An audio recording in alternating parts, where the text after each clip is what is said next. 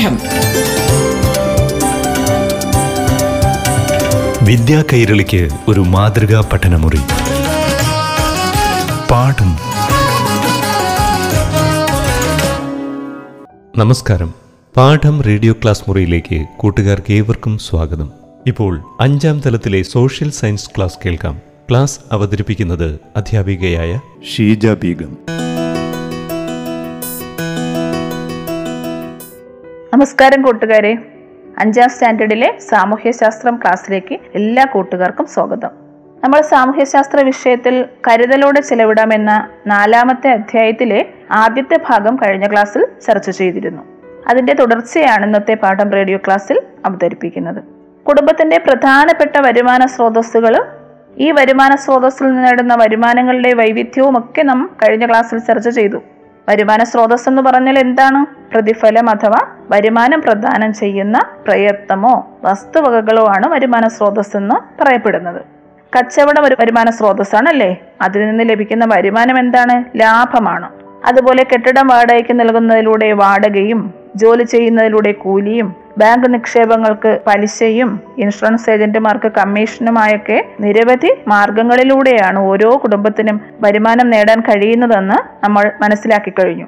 ഇന്ന് നമുക്ക് വരുമാനത്തിനനുസരിച്ച് ചിലവുകൾ നിയന്ത്രിക്കാൻ കഴിയുന്ന രീതികളും വിവിധ തരം ബജറ്റുകളും ഒക്കെ മനസ്സിലാക്കാം. എല്ലാ കുടുംബത്തിലും ഒരുപോലെയാണോ വരുമാനമുള്ളത്?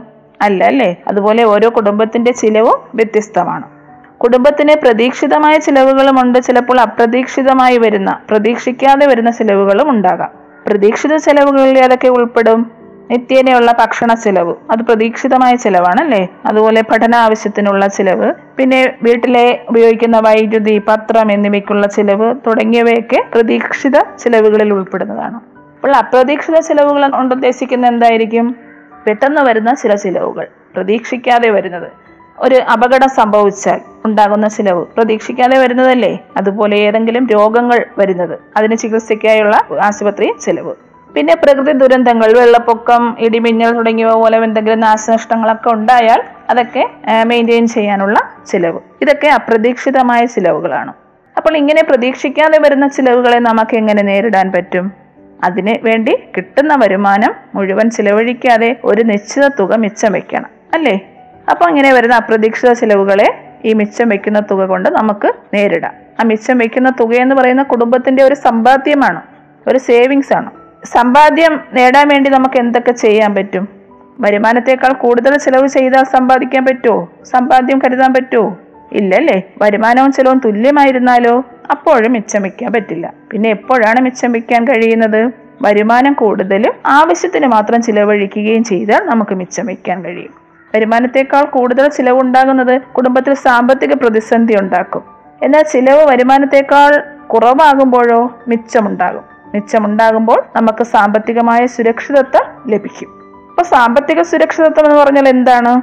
നമ്മുടെ ജീവിതം അതേപടി അതായത് മെച്ചപ്പെട്ട ജീവിതം കൊണ്ടുപോകുന്നതിനോടൊപ്പം തന്നെ ഭാവിയിൽ ഉണ്ടാകുന്ന ചിലവുകൾ കൂടി നിറവേറ്റാൻ കഴിയുന്ന സാഹചര്യത്തിനെയാണ് സാമ്പത്തിക സുരക്ഷിതത്വം എന്ന് പറയുന്നത്. അതായത് നിശ്ചയ തുക നമുക്ക് മിച്ചം വയ്ക്കാൻ കഴിയുന്നെങ്കിൽ അതിൽ സാമ്പത്തിക സുരക്ഷിതത്വം ഉണ്ട് എന്ന് പറയാൻ കഴിയും.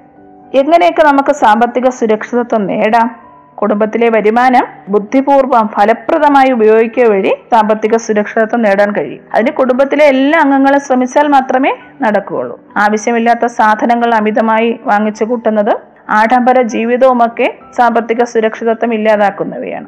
ഇന്ന് വിവിധ മാധ്യമങ്ങളിലൂടെ ഉൽപ്പന്നങ്ങളുടെ പരസ്യങ്ങൾ നിരവധിയാണ് അല്ലേ ഇതൊക്കെ കണ്ട് അതെല്ലാം വാങ്ങിക്കൂട്ടുന്നത് അമിത ചിലവുണ്ടാക്കും. അപ്പോൾ പരസ്യങ്ങളുടെ പ്രേരണ സാമ്പത്തിക സുരക്ഷിതത്വം നഷ്ടപ്പെടുത്തുകയല്ലേ ചെയ്യുന്നത്? പരസ്യങ്ങളിൽ ഒന്നും ആകർഷരാകാതെ ബുദ്ധിപൂർവം ഗുണമേന്മയുള്ള അവശ്യ വസ്തുക്കൾ വാങ്ങുകയും അതുപോലെ ലളിത ജീവിതം നയിക്കുകയും ഒക്കെ ചെയ്താൽ നമുക്ക് സമ്പാദ്യശീലം വളർത്തിയെടുക്കാൻ കഴിയും. അതിനുവേണ്ടി നമ്മൾ പാലിക്കേണ്ട ഒരു ശീലമാണ് മിതവ്യയ ശീലം. മിതവ്യയ ശീലം എന്ന് പറഞ്ഞാൽ മിതമായി വ്യയം ചെയ്യുക. വ്യയം എന്ന് പറഞ്ഞാൽ മലയാളത്തിൽ അതിന് ചിലവ് എന്നാണ് അർത്ഥം. മിതമായി ചിലവ് വഹിക്കുന്നത് കുടുംബത്തിന്റെ സാമ്പത്തിക അടിത്തറ നഷ്ടപ്പെടാതിരിക്കാൻ സഹായിക്കും. ആവശ്യങ്ങൾ നിറവേറ്റുന്നതിന് ഫലപ്രദമായി വരുമാനം ചെലവിടുന്ന സ്വഭാവ സവിശേഷതയെയാണ് മിതവ്യയശീലം എന്ന് പറയുന്നത്. ഈ മിതവ്യയശീലം പാലിക്കാൻ ഉത്ബോധിപ്പിച്ചുകൊണ്ട് നമ്മുടെ രാഷ്ട്രപിതാവായ മഹാത്മാഗാന്ധി പറഞ്ഞ ചില വാക്ക് നമുക്ക് കേൾക്കാം. അദ്ദേഹം പറഞ്ഞത് നമുക്ക് എല്ലാവരുടെയും ആവശ്യങ്ങൾ തൃപ്തിപ്പെടുത്തുവാനുള്ള വിഭവങ്ങളുണ്ട്. എന്നാൽ ഒരാളുടെ പോലും അത്യാഗ്രഹത്തെ നിറവേറ്റാനില്ല താനും എന്നാണ്. അപ്പൊ വിഭവങ്ങൾ ആവശ്യത്തിന് മാത്രം ഉപയോഗിച്ചാൽ എല്ലാവർക്കും ഒരുപോലെ ലഭ്യമാക്കും എന്നാണ് ഇതിൽ സൂചിപ്പിച്ചിരിക്കുന്നത് അല്ലേ? ലളിത ജീവിതം നയിച്ചിരുന്ന നമ്മുടെ രാഷ്ട്രപിതാവായ മഹാത്മാഗാന്ധി ജനങ്ങൾക്ക് സാമ്പത്തിക സുരക്ഷിതത്വം നേടുന്നതിനും മിതവ്യശീലം പാലിക്കുന്നതിനും വേണ്ടി നടത്തിയ ഒരു ഉത്ബോധിപ്പിക്കലാണ് ഈ വാക്കുകളിലൂടെ നമുക്ക് മനസ്സിലാക്കാൻ കഴിയുന്നത്. കുടുംബത്തിലെ എല്ലാ അംഗങ്ങളും മിതവ്യയശീലം പാലിച്ചാൽ മാത്രമേ സാമ്പത്തിക സുരക്ഷിതത്വം ഉണ്ടാവുകയുള്ളൂ. മിതവ്യത്തിന്റെ ഭാഗമായി എന്തൊക്കെ കരുതലുകൾ നമുക്ക് നടത്താം? ആഡംബര വസ്തുക്കൾ ഉപേക്ഷിക്കാം യാത്രാ ചിലവുകൾ നിയന്ത്രിക്കാം അതുപോലെ ഉൽപ്പാദിപ്പിക്കാൻ കഴിയുന്ന ഭക്ഷ്യവസ്തുക്കൾ വീട്ടിൽ ഉൽപ്പാദിപ്പിച്ചുമൊക്കെ നമുക്ക് ചിലവുകൾ കുറയ്ക്കാം. കുട്ടികളായ നിങ്ങൾക്കും മിതവ്യശീലത്തിന്റെ ഭാഗമായി കൂടെ എങ്ങനെയൊക്കെ അതിന്റെ ഭാഗമാകാം? പഠന സാമഗ്രികൾ. ഈ വർഷം വാങ്ങിക്കുന്നത് തന്നെ അടുത്ത വർഷം നിങ്ങൾക്ക് ഉപയോഗിക്കാം അല്ലേ? School bag instrument box bottle ഇങ്ങനെ തുടങ്ങിയവയൊക്കെ. എന്നാൽ ഓരോ വർഷത്തിലും വീണ്ടും വീണ്ടും പുതിയത് വാങ്ങിച്ചു കൂട്ടുകയാണ് ചെയ്യുന്നത് അല്ലേ? നിങ്ങൾ തന്നെയാണ് നിർബന്ധം പിടിച്ചിട്ട് മാതാപിതാക്കളെ കൊണ്ട് അതിങ്ങനെ വാങ്ങിച്ചു കൂട്ടിക്കും. അതൊക്കെ എന്താണ്? അമിതമായ ചിലവുകൾ ഉണ്ടാക്കുന്നതാണ്. അതിനേക്കാളും നിങ്ങൾക്ക് ചെയ്യാൻ പറ്റുന്നത് എന്താണ്? ഇങ്ങനെയുള്ള സാധനങ്ങൾ വളരെ കരുതലോടെ സൂക്ഷിച്ചിട്ട് ദീർഘനാൾ ഉപയോഗിക്കാൻ ശ്രമിക്കുക. പുതിയ പരസ്യങ്ങൾ ഇറങ്ങുമ്പോൾ വീണ്ടും വീണ്ടും ഓരോ സാധനങ്ങൾ വാങ്ങാൻ രക്ഷകർത്താക്കളെ പ്രേരിപ്പിക്കാതെ വളരെ ശ്രദ്ധയോടെ ഉപയോഗിക്കുക വഴി നമുക്ക് ചിലവ് നിയന്ത്രിക്കാൻ പറ്റും. അതുപോലെ ആവശ്യമില്ലാതെ ഫാനും ലൈറ്റും ഒക്കെ ഉപയോഗിച്ച് അമിതമായി വൈദ്യുത ചാർജ് വരാതെ സൂക്ഷിക്കണം. ഇങ്ങനെ മിതവ്യശീലം പാലിച്ചുകൊണ്ട് നമുക്ക് സാമ്പത്തിക സുരക്ഷിതത്വം നേടാൻ കഴിയില്ലേ? വരുമാനത്തിനനുസരിച്ച് ചിലവ് നിയന്ത്രിക്കാൻ കഴിയുന്ന മറ്റൊരു മാർഗമാണ് കുടുംബത്തിന്റെ വരുമാനവും ചിലവും എഴുതി സൂക്ഷിക്കുക എന്നത്. ഓരോ മാസവും ഇങ്ങനെ എഴുതി സൂക്ഷിക്കുമ്പോൾ വരവിനനുസരിച്ച് നമുക്ക് ചിലവിനെ നിയന്ത്രിച്ചു കൊണ്ടുപോകാൻ കഴിയും. കുടുംബത്തിന്റെ വരുമാനവും പ്രതീക്ഷിക്കുന്ന ചിലവുകൾ മുൻകൂട്ടി കാണാൻ കഴിഞ്ഞാൽ മെച്ചപ്പെട്ട ജീവിതം നമുക്ക് നയിക്കാൻ പറ്റും. ഏറ്റവും അത്യാവശ്യ കാര്യങ്ങൾക്ക് മാത്രം ആദ്യമാദ്യം പരിഗണന കൊടുക്കാം. അതോടൊപ്പം നമുക്ക് അതിലൂടെ സമ്പാദ്യശീലവും നേടാം.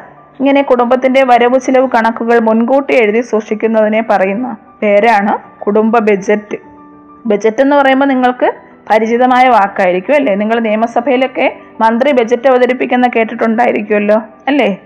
അപ്പോൾ കുടുംബ ബജറ്റ് എല്ലാ കുടുംബത്തിനും ഒരുപോലെ ആയിരിക്കുമോ ആയിരിക്കില്ല. കാരണം വരവുകളും ചിലവുകളും ഓരോ കുടുംബത്തിലും വ്യത്യാസമാണ് അല്ലേ? ഒരു കുടുംബത്തിന്റെ വരവും ചിലവും ഉൾപ്പെടുന്ന ഒരു പട്ടിക നിങ്ങളുടെ പാഠപുസ്തകത്തിൽ കൊടുത്തിട്ടുണ്ട്. പേജ് നമ്പർ നാൽപ്പത്തിനാലിൽ അത് നിരീക്ഷിക്കണം.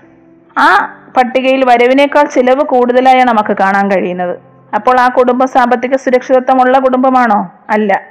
എന്നാൽ സാമ്പത്തിക സുരക്ഷിതത്വം നേടാനായി ആ കുടുംബത്തിന് എന്തൊക്കെ ചെയ്യാൻ കഴിയും? ആ വരുമാനത്തിനനുസരിച്ച് ചിലവ് നിയന്ത്രിക്കണം അല്ലേ? അതിലുള്ള ചിലവുകൾ നിയന്ത്രിച്ചു കൊണ്ടുപോയാൽ സാമ്പത്തിക സുരക്ഷിതത്വം നേടാൻ കഴിയും. അപ്പോൾ ഇങ്ങനെ മുൻകൂട്ടി കുടുംബത്തിലെ വരവ് ചിലവ് കണക്കുകൾ അഥവാ കുടുംബ ബജറ്റ് തയ്യാറാക്കുന്നത് കൊണ്ട് എന്തൊക്കെ പ്രയോജനങ്ങൾ കാണും? എന്തൊക്കെ ഗുണങ്ങൾ ഉണ്ടായിരിക്കാം? വരവിനനുസരിച്ച് ചിലവിനെ നിയന്ത്രിക്കാൻ കഴിയും അതുപോലെ മുൻഗണന നിശ്ചയിച്ച അത്യാവശ്യങ്ങൾ നിറവേറ്റാം. അല്ലെ? മുൻഗണന നിശ്ചയിച്ചുള്ള ആവശ്യങ്ങൾ ആദ്യമാദ്യം നിറവേറ്റാം. പിന്നെയോ സമ്പാദ്യശീലം മിതവ്യശീലം എന്നിവയുടെ ആവശ്യകത മനസ്സിലാക്കാനും കഴിയും. കുടുംബത്തിലെ വരവ് ചിലവ് കണക്കുകൾ എഴുതി തയ്യാറാക്കുന്നത് പോലെ തന്നെ സ്ഥാപനങ്ങൾക്കും സംഘടനകൾക്കും ഒക്കെ ബജറ്റ് ഉണ്ട്. അതുപോലെ ഒരു പ്രത്യേക പരിപാടിക്കും പ്രവർത്തനത്തിനും ഒക്കെ ബജറ്റ് തയ്യാറാക്കാറുണ്ട്. അങ്ങനെ ഒരു പ്രത്യേക പരിപാടിക്കോ പ്രവർത്തനത്തിനോ വേണ്ടി തയ്യാറാക്കുന്ന ബജറ്റിനെ പറയുന്ന പേര് പ്രവർത്തന ബജറ്റ് എന്നാണ്. ഇപ്പോൾ നാട്ടിലെ ക്ഷേത്ര ഉത്സവങ്ങളുമായി ബന്ധപ്പെട്ട പരിപാടിക്കോ അല്ലെങ്കിൽ ഓണാഘോഷ പരിപാടിക്കോ ഒക്കെ ബജറ്റ് തയ്യാറാക്കാറുണ്ട്. അതുപോലെ സ്കൂളിൽ നിന്നും ഒരു പഠനയാത്ര സംഘടിപ്പിക്കുന്നു. അതിന് ബജറ്റ് തയ്യാറാക്കണം. കാരണം കുട്ടികളിൽ നിന്നും സ്കൂൾ ടീച്ചേഴ്സിൽ നിന്നുമൊക്കെ ഉള്ള വരവുകളും അതുപോലെ ഈ ആ പഠനയാത്രയ്ക്ക് ഉള്ള ചെലവുകളും മുൻകൂട്ടി എഴുതി തയ്യാറാക്കിയാൽ നമുക്ക് വരവിനനുസരിച്ച് ചിലവ് ക്രമപ്പെടുത്തി പോകാൻ പറ്റും അല്ലേ? യാത്രയ്ക്ക് ആവശ്യമായ വാഹന വാടക റൂം വാടക ഭക്ഷണ ചെലവ് ഇതൊക്കെ എഴുതി തയ്യാറാക്കുമ്പോൾ നമുക്ക് ചിലവുകളെ നിയന്ത്രിച്ച് കൊണ്ടുപോകാൻ പറ്റും വരവിനനുസരിച്ചിട്ട്. അതുപോലെ തദ്ദേശ സ്വയംഭരണ സ്ഥാപനങ്ങളായ പഞ്ചായത്തുകൾ മുനിസിപ്പാലിറ്റികൾ കോർപ്പറേഷനുകൾ എന്നിവയും ഇന്ത്യയിൽ കേന്ദ്ര ഗവൺമെന്റും നമ്മുടെ സംസ്ഥാന ഗവൺമെന്റും ഒക്കെ ബജറ്റ് തയ്യാറാക്കുന്നുണ്ട്. എന്നാൽ ഗവൺമെന്റിന്റെ ബജറ്റും കുടുംബ ബജറ്റും തമ്മിൽ വ്യത്യാസമാണ്. കുടുംബ ബജറ്റിൽ വരുമാനവും ചെലവും മുൻകൂട്ടി എഴുതി തയ്യാറാക്കുകയാണ് ചെയ്യുന്നത് അല്ലേ ഗവൺമെന്റ് ബജറ്റ് ആണെങ്കിൽ ചെലവുകൾ മുൻകൂട്ടി തീരുമാനിച്ചിട്ട് അതിനനുസരിച്ച് പ്രതീക്ഷിക്കുന്ന വരുമാനം കണ്ടെത്തുകയാണ് ചെയ്യുന്നത്. അങ്ങനെ വരുമാനം കണ്ടെത്തിയാണ് ബജറ്റിലൂടെ അവതരിപ്പിക്കുന്നത്. ടി വിയിൽ നിങ്ങൾ കണ്ടു കാണുമായിരിക്കും അല്ലേ? നിയമസഭയിൽ ധനകാര്യ മന്ത്രി ബജറ്റ് അവതരിപ്പിക്കുന്നത്. ഗവൺമെന്റ് ബജറ്റ് അവതരിപ്പിക്കുന്നത് ഒരു വർഷത്തേക്കാണ്. അതായത് ഒരു സാമ്പത്തിക വർഷത്തേക്ക്. അതിനെ വാർഷിക ബജറ്റ് എന്നാണ് പറയുന്നത്. ഏപ്രിൽ ഒന്ന് മുതൽ മാർച്ച് മുപ്പത്തൊന്ന് വരെയാണ് ഒരു സാമ്പത്തിക വർഷം എന്ന് പറയുന്നത്. ഇപ്പൊ ഗവൺമെന്റ് ചെലവുകൾ മുൻകൂട്ടി തീരുമാനിച്ച് പ്രതീക്ഷിക്കുന്ന വരുമാനം കണ്ടെത്തുന്നു. ഗവൺമെന്റിന് എവിടെ നിന്നാണ് വരുമാനം ലഭിക്കുന്നത്? ജനങ്ങളിൽ നിന്ന് ഈടാക്കുന്ന നികുതികളുണ്ട് അതുപോലെ പിഴ ഫൈനൊക്കെ ഈടാക്കില്ലേ? അതുപോലെ പൊതുസ്ഥാപനങ്ങളിൽ നിന്നുള്ള വരുമാനം സംസ്ഥാന ഗവൺമെന്റിനാണെങ്കിൽ കേന്ദ്രത്തിൽ നിന്ന് ലഭിക്കുന്ന സഹായങ്ങളുണ്ട് എന്നിവയിലൂടെയൊക്കെ വരുമാനം കണ്ടെത്തും. ഇനി നമുക്ക് അടുത്ത പാഠം റേഡിയോ ക്ലാസ്സിൽ വീണ്ടും കാണാം. നന്ദി നമസ്കാരം. പാഠം. വിദ്യാ കൈരളിക്ക് ഒരു മാതൃകാ പഠനമുറി. പാഠം.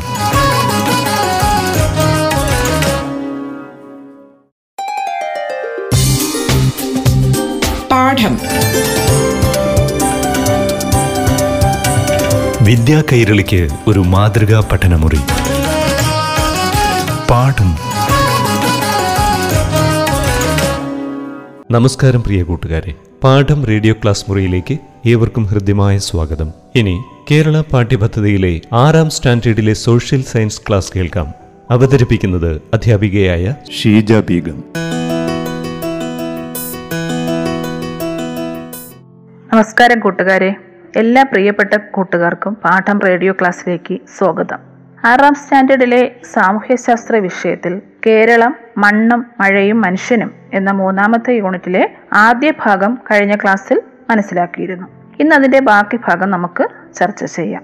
കേരളത്തിലെ ഭൂമിശാസ്ത്ര സവിശേഷതകൾ കൃഷിക്ക് അനുകൂലമായിട്ടും നമുക്ക് ആവശ്യമായ ഭക്ഷ്യധാന്യങ്ങൾക്ക് നമ്മൾ അയൽ സംസ്ഥാനങ്ങളെയാണ് ആശ്രയിക്കുന്നത് അല്ലേ? അതുപോലെ കൃഷിയിൽ അധിഷ്ഠിതമായ സംസ്കാരം നിലനിന്നിരുന്ന കേരളത്തിൽ കൃഷിയുടെ പ്രാധാന്യം കുറഞ്ഞതിനുള്ള കാരണങ്ങളും അതിന്റെ പ്രത്യാഘാതങ്ങളും ഒക്കെ നമ്മൾ കഴിഞ്ഞ ഭാഗത്ത് ചർച്ച ചെയ്തിരുന്നു.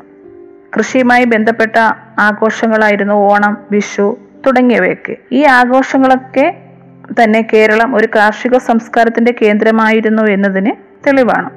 കൃഷിയും കാലാവസ്ഥയും നമ്മുടെ സംസ്കാരത്തിൽ എത്രമാത്രം സ്വാധീനം ചെലുത്തിയിരുന്നു എന്നതിന് തെളിവായി. അതുമായി ബന്ധപ്പെട്ട് നമ്മുടെ നാട്ടിലെ ചില പഴഞ്ചൊല്ലുകളും നമ്മൾ പറഞ്ഞിരുന്നു. കൃഷിയുമായി ബന്ധപ്പെട്ട കൂടുതൽ പഴഞ്ചൊല്ലുകൾ നിങ്ങൾ കണ്ടെത്തി നോട്ട്ബുക്കിൽ കുറിച്ച് കാണും അല്ലേ? അതുപോലെ കായിക അധ്വാനം കൂടുതൽ വേണ്ട കാർഷിക പ്രവർത്തനങ്ങളിൽ നിന്നും പിന്മാറിയ മലയാളികളുടെ ജീവിത രീതിയിലും ആരോഗ്യ സുരക്ഷയിലും നിരവധി മാറ്റങ്ങൾ വന്നതായി നാം മനസ്സിലാക്കി. കൂടുതൽ ആളുകൾക്കും ജീവിതശൈലിയിൽ ഉണ്ടായ മാറ്റങ്ങൾ കാരണം ഹൃദ്രോഗം പ്രമേഹം രക്തസമ്മർദ്ദം അഥവാ ബി പി തുടങ്ങിയ ജീവിതശൈലി രോഗങ്ങൾ പിടിപെട്ടു.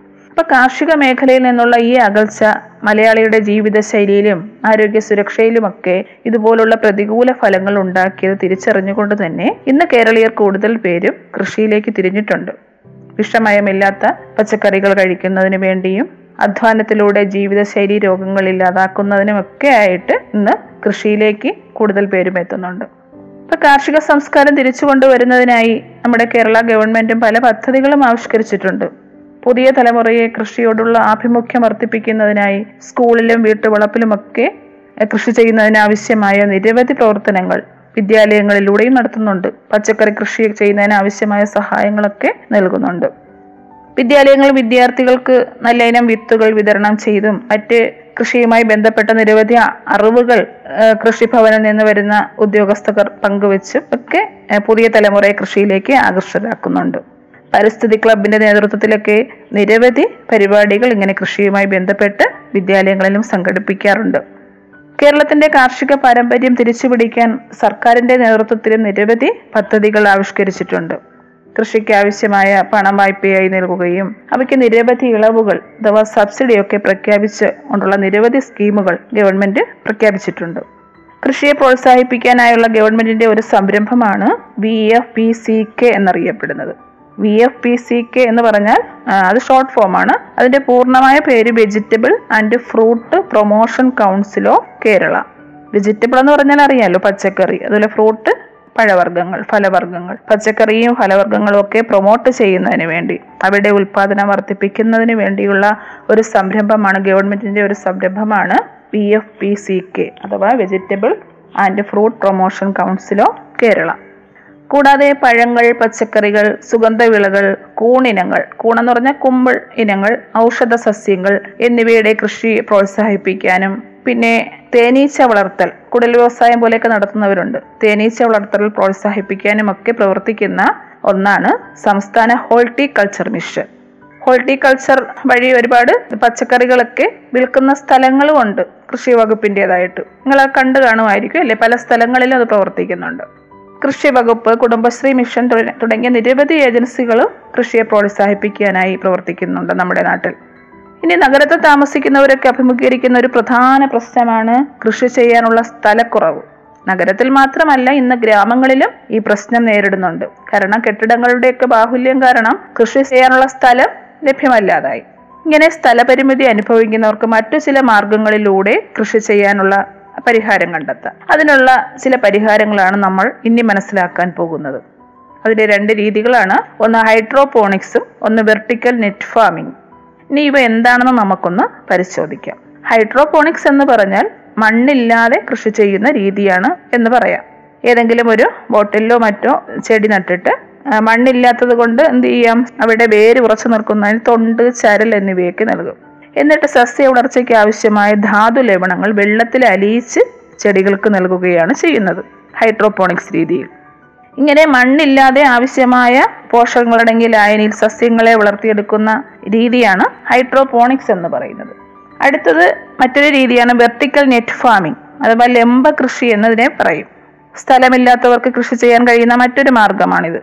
കുത്തനെ അടുക്കുകളായി വിളകൾ വളർത്തുന്ന സംവിധാനമാണ് വെർട്ടിക്കൽ നെറ്റ് ഫാമിംഗ്. മുളയിലോ കമ്പുകളിലോ ഒക്കെ വില കുറഞ്ഞ വലകൾ നെറ്റ് വാങ്ങിച്ച് കുത്തനെ വലിച്ചു കെട്ടിയിട്ട് ഈ കൃഷി രീതി ചെയ്യും. പടർന്നു വളരുന്ന പച്ചക്കറികൾക്കാണ് ഇത് ഫലപ്രദം. പാവൽ പയർ കോവൽ വെള്ളരി തുടങ്ങിയവയൊക്കെ ഈ രീതിയിൽ കൃഷി ചെയ്യാൻ കഴിയും. ഗ്രോ ബാഗിൽ ചെടികൾ നട്ടിട്ട് വള്ളികൾ ഈ വലയിലേക്ക് പടർത്തും. ടൈൽസ് വാങ്ങിയ തറയിലായാലും ടെറസിലും ഒക്കെ ഇങ്ങനെ കൃഷി ചെയ്യാൻ പറ്റും. കുത്തനെയുള്ള വേലിയിൽ പടർത്തുന്നത് കൊണ്ട് തന്നെ എല്ലാ ഭാഗത്തും ചെടികളുടെ വളർച്ചയ്ക്ക് ആവശ്യമായ സൂര്യപ്രകാശം ലഭിക്കുകയും ചെയ്യും. ഇനി നമുക്ക് ചില നൂതന കൃഷിരീതികൾ ഹൈടെക് കൃഷിരീതികൾ നമുക്ക് പരിചയപ്പെടാം. ഹരിതഗ്രഹ കൃഷി കൃത്യതാ കൃഷി ഫെർട്ടിഗേഷൻ തുടങ്ങിയവയാണ് നാം ഇനി മനസ്സിലാക്കാൻ പോകുന്നത്. ഹരിതഗ്രഹ കൃഷി അഥവാ ഗ്രീൻ ഹൗസ് ഫാമിംഗ് എന്ന് പറഞ്ഞാൽ അതിശക്തമായ തണുപ്പുള്ള സ്ഥലങ്ങളിൽ വിളകൾ നശിച്ചു പോകാതിരിക്കാനായി സ്ഫടിക മേൽക്കൂരയുള്ള മുറികളിൽ ചെടികൾ വളർത്തുന്ന രീതിയാണിത്. സസ്യ വളർച്ചയ്ക്ക് ആവശ്യമായ സൂര്യപ്രകാശമൊക്കെ ഈ ഗ്ലാസ്സിലൂടെ സ്ഫടികത്തിലൂടെ അകത്തേക്ക് പ്രവേശിക്കും. ഇത്തരം കൃഷിരീതിയെക്കുറിച്ച് എല്ലാവരിലും അറിവുകൾ എത്തിക്കുന്നതിന് വേണ്ടി കേരള സ്റ്റേറ്റ് ഹോർട്ടിക്കൾച്ചർ മിഷൻ കർഷകർക്ക് വേണ്ട പരിശീലനമൊക്കെ നൽകുന്നുണ്ട്. കേരളത്തിൽ മിക്കവാറും അഞ്ചു മാസത്തോളം മഴയായിരിക്കും അല്ലേ? ഈ സമയങ്ങളിൽ പച്ചക്കറി കൃഷി ചെയ്യാൻ അനുയോജ്യമായ രീതിയിൽ ഈ കൃഷിരീതി ഉപയോഗപ്പെടുത്തിയെടുക്കാൻ പറ്റും. അടുത്ത ഒരു ഹൈടെക് കൃഷിരീതിയാണ് കൃത്യത കൃഷി അഥവാ പ്രിസിഷൻ ഫാമിംഗ്. ഓരോ പ്രദേശത്തെയും മണ്ണിനും വിളയ്ക്കും ഓരോ സമയത്ത് ആവശ്യമായ പരിചരണം കൃത്യമായ അളവിൽ നൽകുന്ന കൃഷിരീതിയാണിത്. സസ്യ വളർച്ചയ്ക്ക് ആവശ്യമായ ജലം പോഷക മൂല്യങ്ങൾ എന്നിവ കൃത്യമായ സമയത്ത് കൃത്യമായ രീതിയിൽ സസ്യങ്ങൾക്ക് നൽകുന്ന ഒരു സമ്പ്രദായമാണ് കൃത്യതാ കൃഷി എന്നറിയപ്പെടുന്നത്. ആ പേരിൽ തന്നെ അതിന്റെ നിർവചനം ഉണ്ടല്ലേ പച്ചക്കറി കൃഷിക്ക് അനുയോജ്യമായ നീർവാർച്ചയും സൂര്യപ്രകാശവും ലഭിക്കുന്ന ഏത് സ്ഥലവും ഇത്തരം കൃഷി രീതിക്ക് പ്രയോജനപ്പെടുത്താൻ കഴിയും. ഇനി അടുത്ത മറ്റൊരു ഹൈടെക് കൃഷി രീതിയാണ് ഫെർട്ടിഗേഷൻ. വിളകളുടെ ഉൽപാദന ശേഷി വർദ്ധിപ്പിക്കാനായി വെള്ളത്തിൽ ലയിക്കുന്ന വളങ്ങൾ ജലത്തിലൂടെ നൽകുന്ന രീതിയാണ് ഫെർട്ടിഗേഷൻ. വെള്ളവും വളവും തുള്ളി തുള്ളിയായി അഥവാ കണികാരൂപത്തിൽ ട്രിപ്പറുകളിലൂടെയാണ് നൽകുന്നത്. ഫെർട്ടിഗേഷൻ എന്ന കൃഷി രീതിയിൽ പൂർണമായും വെള്ളത്തിൽ ലയിക്കുന്ന രാസവളങ്ങൾ ഉപയോഗിക്കുന്നത് കൊണ്ട് ചെടികൾക്ക് അവ വേണ്ട വിധത്തിൽ വേഗത്തിൽ തന്നെ വലിച്ചെടുക്കാനും കഴിയും. ഇനി നമുക്ക് മറ്റൊരു കാര്യം നോക്കാം. കൃഷി ചെയ്യുന്നതിന് ഏറ്റവും അനുയോജ്യമായ വളം ജൈവവളമാണ് അല്ലേ? അപ്പോൾ മണ്ണിന് ദോഷകരമല്ലാത്ത ഇത്തരം ജൈവവളം എങ്ങനെ നമുക്ക് നിർമ്മിക്കാൻ കഴിയും? വീട്ടിലെ പച്ചക്കറിയുടെയും മറ്റും അവശിഷ്ടങ്ങൾ സംസ്കരിച്ച് നമുക്ക് ആവശ്യമായ കൃഷി ഉൽപ്പാദിപ്പിക്കുന്നതിന് അതായത് സ്വന്തം കൃഷിയിടങ്ങളിൽ ജൈവവളം ഉപയോഗിക്കാം അല്ലേ നമ്മുടെ വീട്ടിലെ പച്ചക്കറിയുടെ അവശിഷ്ടങ്ങളൊക്കെ ഇതുപോലെ നിക്ഷേപിച്ച് സംസ്കരിച്ചിട്ട് നമുക്ക് ജൈവവളം ഉണ്ടാക്കി എടുക്കാം നഗരങ്ങളിലും ഗ്രാമങ്ങളിലുമൊക്കെ മലയാളി അഭിമുഖീകരിക്കുന്ന ഒരു പ്രധാന പ്രശ്നമാണ് മാലിന്യ സംസ്കരണം. അപ്പോൾ മണ്ണിൽ ലയിക്കുന്ന ഇത്തരം മാലിന്യങ്ങൾ പച്ചക്കറി തോട്ടങ്ങളിലൊക്കെ പ്രയോജനപ്പെടുത്തും വിധം ജൈവവളമാക്കി മാറ്റാമെങ്കിൽ ഇങ്ങനെയുള്ള മാലിന്യ സംസ്കരണ പ്രശ്നങ്ങളിൽ നിന്ന് നമുക്ക് മോചനം നേടിക്കൂടെ? കൃഷിക്ക് പ്രയോജനപ്പെടുത്തുകയും ചെയ്യാം. മാലിന്യ ദുർഗന്ധം വമിക്കാതെ സംസ്കരിക്കാൻ ഇന്ന് നിരവധി മാർഗങ്ങളുണ്ട്. അതിലൊന്നാണ് മണ്ണിര കമ്പോസ്റ്റ് നിർമ്മാണം അഥവാ വെർമി കമ്പോസ്റ്റ്.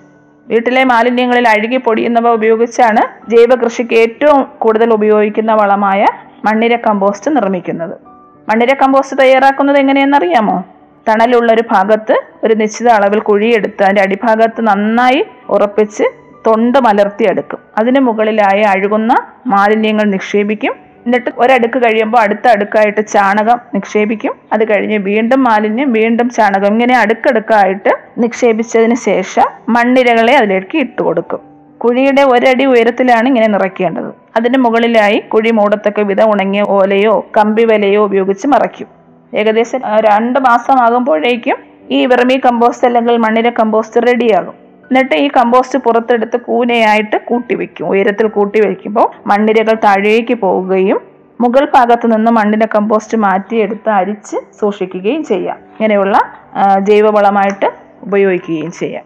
അതുപോലെ മാലിന്യ നിർമ്മാർജനത്തിനുള്ള മറ്റൊരു മാർഗമാണ് ബയോഗ്യാസ് നിർമ്മാണം. ബയോഗ്യാസ് പ്ലാന്റ് നിർമ്മിക്കുന്നതിന് സർക്കാർ സബ്സിഡിയൊക്കെ നൽകുന്നുണ്ട്. ഇന്ധന ദൗർലഭ്യം രൂക്ഷമായ ഈ കാലഘട്ടത്തിൽ അതായത് ഇന്ധന വില വർദ്ധിച്ചുകൊണ്ടിരിക്കുന്ന ഈ കാലഘട്ടത്തിൽ നമ്മുടെ അടുക്കളയിൽ പാചക ആവശ്യത്തിനായി ഇങ്ങനെ മാലിന്യങ്ങൾ വീട്ടിലെ മാലിന്യങ്ങൾ തന്നെ നിക്ഷേപിച്ചുകൊണ്ട് ബയോഗ്യാസ് നിർമ്മിക്കുന്നതിലൂടെ ഇന്ധന ലഭ്യതയും നമുക്ക് നേടിയെടുക്കാൻ കഴിയും. അപ്പോൾ മാലിന്യ നിർമ്മാർജന പ്രശ്നത്തിനുള്ള രണ്ട് പരിഹാര മാർഗങ്ങൾ നാം മനസ്സിലാക്കിയല്ലേ ഏതൊക്കെയായിരുന്നു? ഒന്ന് മണ്ണിര കമ്പോസ്റ്റ് നിർമ്മാണവും മറ്റൊന്ന് ബയോഗ്യാസ് പ്ലാന്റും. ഇപ്പോൾ കേരളത്തിന്റെ കാർഷിക വൈവിധ്യത്തിന് അനുയോജ്യമായ ഭൂപ്രകൃതി സവിശേഷതകൾ എന്തൊക്കെയാണെന്ന് നമുക്കിനി അടുത്ത പാഠം റേഡിയോ ക്ലാസ്സിലൂടെ മനസ്സിലാക്കാം. വീണ്ടും കാണാം. നന്ദി നമസ്കാരം. പാഠം. വിദ്യാ കൈരളിക്ക് ഒരു മാതൃകാ പഠനമുറി. പാഠം.